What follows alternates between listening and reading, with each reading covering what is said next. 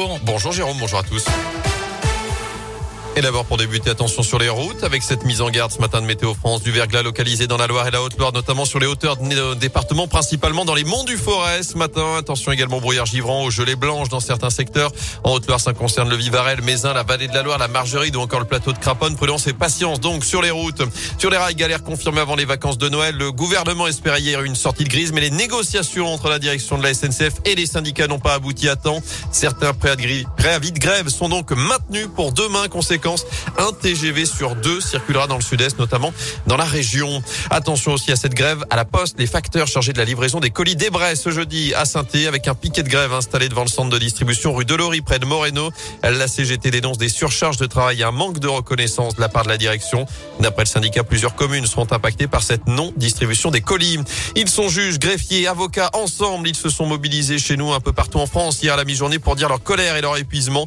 Des dossiers toujours plus nombreux, pas assez de moyens dans les tribunaux. C'est un quotidien devenu intenable que les professionnels du droit dénoncent. Entre les audiences qui, qui finissent parfois très tard dans la nuit, les délais qui s'allongent pour obtenir un procès, les magistrats sortent de leur habituelle discrétion pour dire leur ras-le-bol et parlent de souffrance au travail. Michel-Henri Ponsard est juge de référé. Il est aussi délégué régional de l'Union syndicale des magistrats. Quand on rentre dans la magistrature, c'est qu'on a un certain idéal. On veut rendre une justice de qualité, on s'intéresse à nos compatriotes. Et lorsque l'on est débordé, qu'on est obligé de travailler avec des cadences anormales, on a un sentiment de mal-être. Il faut que la décision soit rendue dans des délais raisonnables et qu'elle ne soit pas bâclée.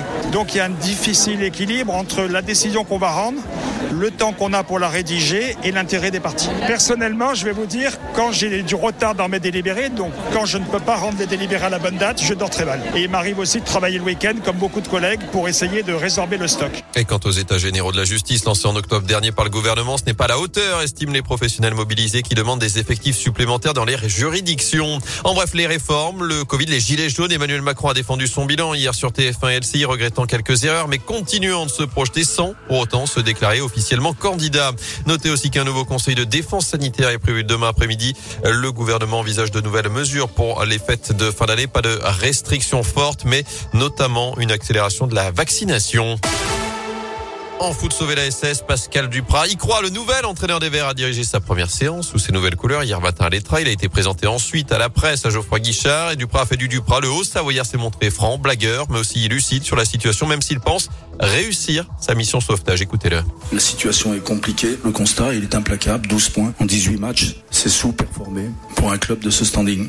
Mais en fait, si je pensais pas qu'il puisse se maintenir, ben, je serais pas devant vous. Si l'AS Saint-Etienne, d'ailleurs, je sais pas pourquoi, J'emploie le conditionnel parce que c'est pas de moi ça.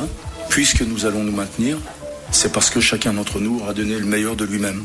Et avancer chaque jour, euh, la première mission euh, qui me semble importante, c'est de remporter le premier match que nous avons à disputer. Celui-ci revêt une importance euh, capitale. Voilà le premier match à disputer, ce sera justement ce dimanche. Le déplacement à la Duchère pour défier euh, les amateurs de les amateurs lyonnais. Ce sera à partir de 13h45 en 32e de finale. Le second match, ce sera face à Nantes mercredi prochain. Le premier de Pascal Duprat euh, dans le chaudron. À retenir aussi les Bleus dans le dernier carré. L'équipe de France féminine de hand, titrée cet été au JO de Tokyo, s'est qualifiée hier soir pour les demi-finales du mondial en battant la Suède 31-26. Prochain match demain face au Danemark pour une place en finale. Et puis des dizaines de milliers de spectateurs attendus d'ici dimanche.